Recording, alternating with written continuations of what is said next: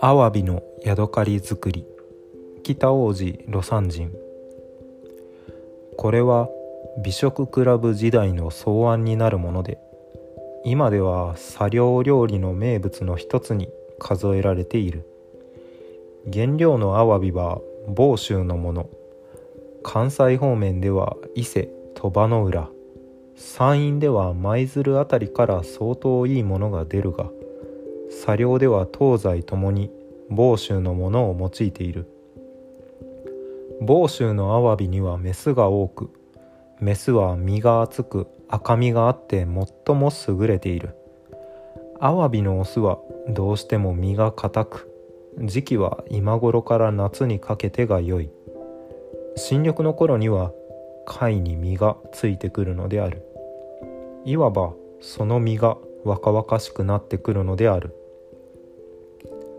料理法としてはまず貝から身を外して塩洗いし綿も取らずにそのままおろし大根をのせてふかす。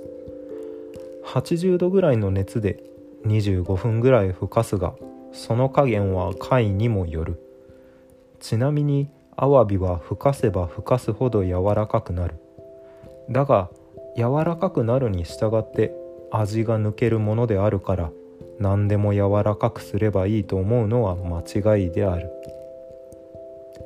ふかし上げたら十分に冷ましてから姿なりに薄く切る。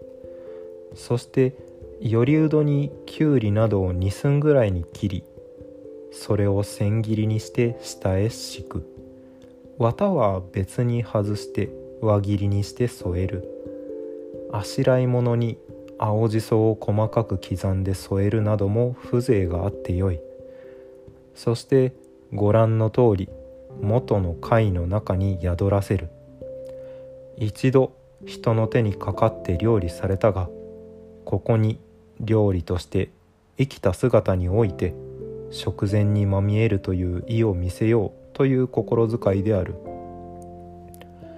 二杯酢の作り方は酢6尺にだし4尺。